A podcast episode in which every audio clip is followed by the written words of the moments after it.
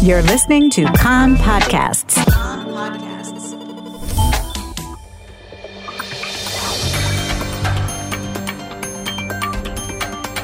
You are listening to the English language news of Kan, the Israeli Public Broadcasting Corporation.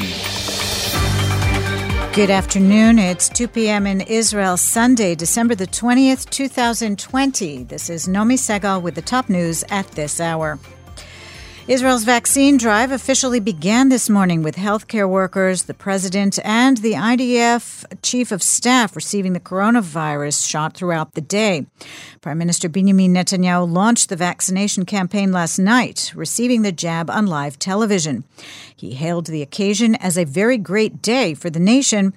Health Minister Yuli Edelstein also received the shot shortly afterwards. President Reuven Rivlin, who received the vaccine shot this morning at Hadassah Ein Kerem Hospital, urged the public to get the vaccine, not only for their own health, but for those around them. He said concerns over the new vaccine are legitimate, but noted that vaccines in Israel have gone through meticulous processes, passed stringent tests, and have been approved by the U.S. and Israeli regulatory authorities for whom the value of human life, trust, and accuracy are guiding lights. From tomorrow, Israelis aged 60 and over and at risk populations can receive the vaccine shot via their health maintenance organizations with an appointment. Appointments can be scheduled through the Health Fund's phone information lines, websites, and apps, though the public is advised to use the online platforms after the phone lines were swamped. According to the priority lists drawn up by the Health Ministry, after the over 60s, the next groups slated to receive the vaccine include Israelis working in jobs with a high risk of exposure to the virus, including first responders, prison staff, IDF forces, and other security personnel. Last will come the rest of the population with a timeline depending on how many doses arrive in Israel and the level of demand by the priority groups. The vaccine is administered in two shots, spaced two weeks apart.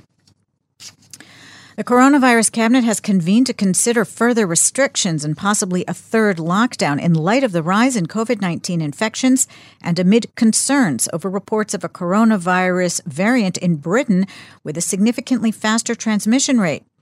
Kan reported this morning that the government is considering a decision to close entry immediately from Great Britain, as well as Denmark and South Africa, where the strain of the virus has also been reported. Israelis who return from these countries could be required to spend the post travel isolation period at a quarantine facility and not at home. This in a bid to lower the risk of spreading the virus in the household.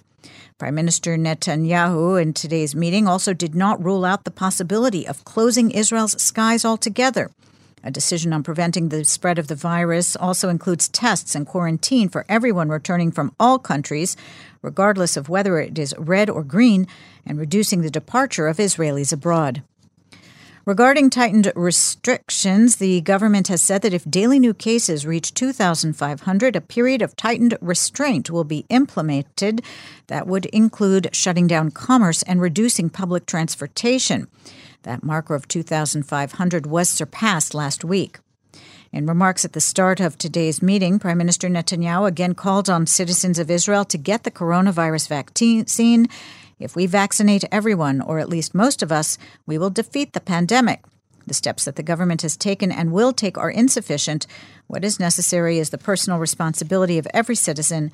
This is the only way to defeat this. According to Health Ministry data released this morning, some 1,800 new coronavirus cases were diagnosed yesterday out of nearly 62,000 tests for a positive test result rate of 3.1 percent. There are 466 people in serious condition, of them 113 on ventilators. Since the start of the outbreak in Israel, 3,082 people have died of COVID 19 related causes.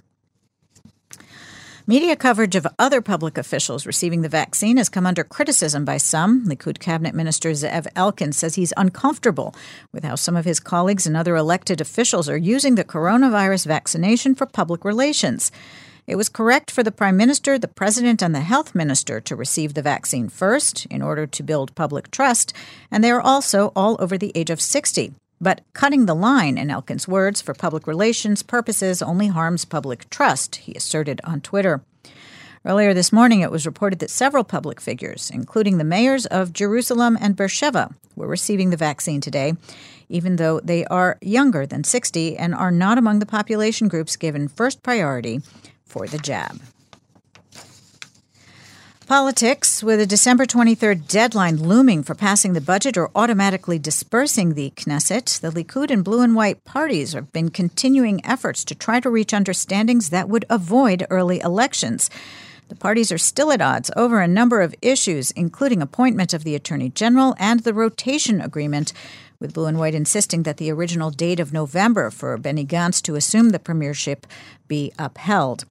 A Kan reporter says the only possible legislative way out of this is to pass a law. Again, that would delay the deadline for approval of the budget by another few weeks in order to continue the negotiations.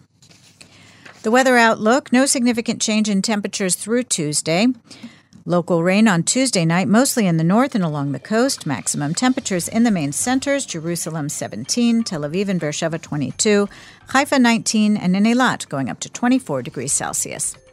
That's the news from Kan Reka, the Israeli Public Broadcasting Corporation. Join us at 8 p.m. Israel time for our one hour news program.